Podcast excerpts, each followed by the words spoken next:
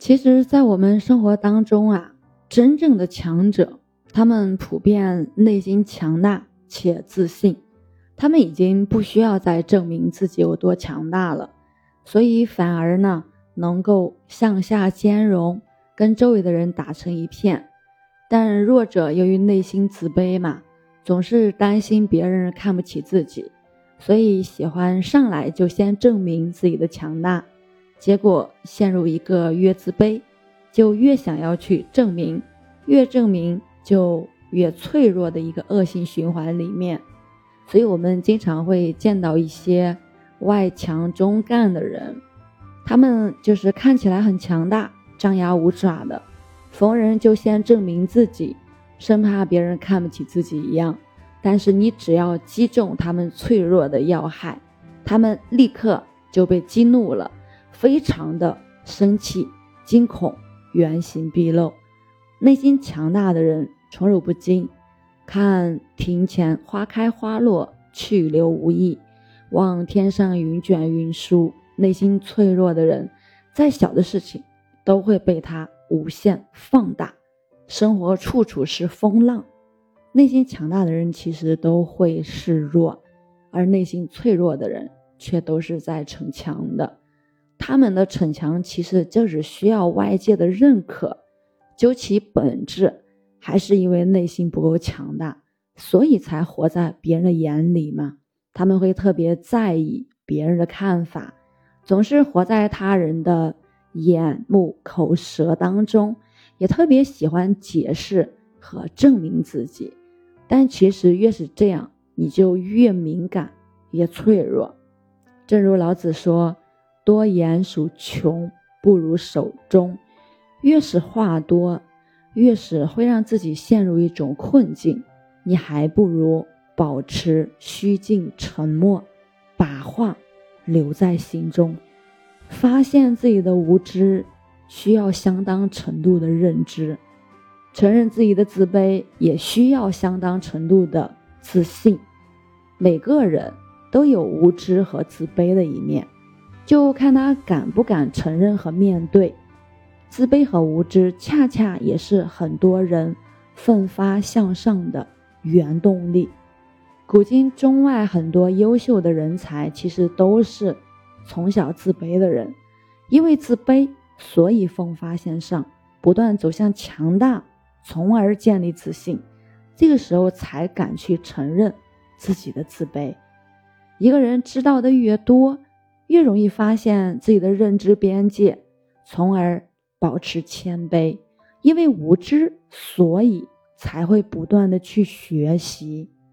《论语为政》中所讲：“知之为知之，不知为不知，是知也。”知道的越多，就会发现不知道的更多。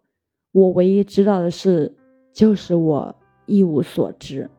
所以，看一个人是否强大，就看他能否拥抱自己的自卑和无知。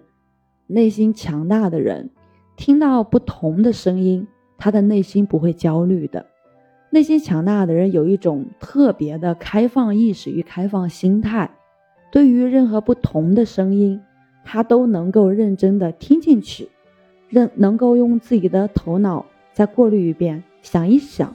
对自己自信的东西仍然保持一份警惕，恰如孔子所说：“众恶之，必察焉；众好之，必察焉。”众人眼中的好与坏，他都会自己去参考，因此他不会拒绝去听一听、想一想不同的声音。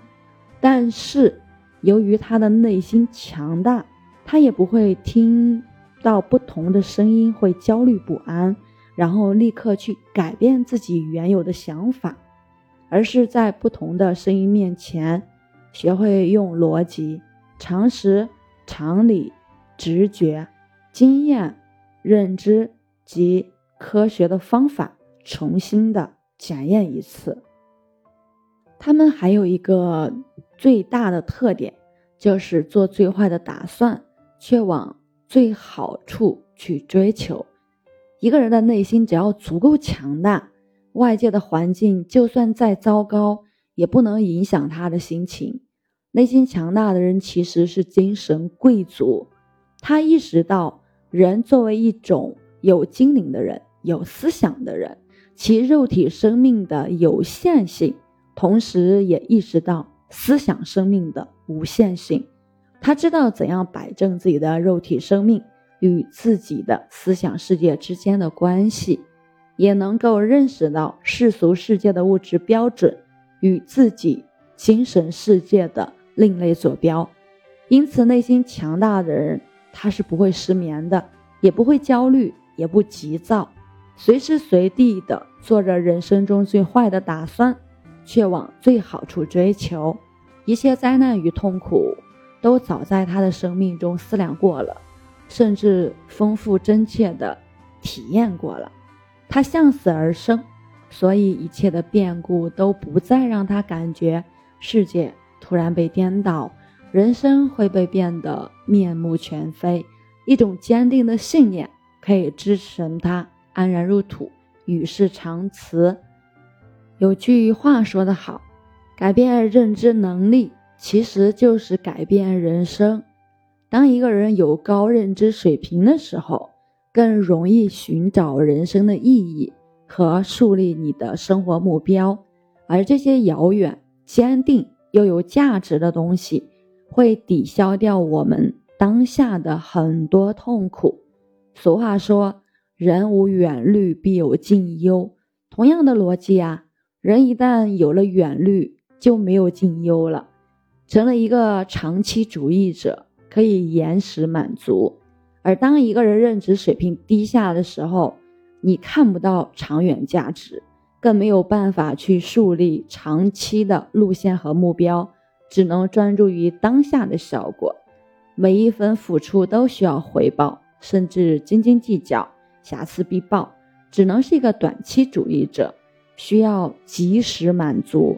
这样长期下去，你会变得越来越不耐烦，对任何人和事失去了耐心，焦虑的心态就这样滋生了，而且越来越肤浅，只能用当下的娱乐麻醉自己，每天都在焦躁中度过。那我们今天就分享到这里，我是袁一凡，一个二十岁的八零后修行人，喜欢主播的欢迎关注，欢迎订阅。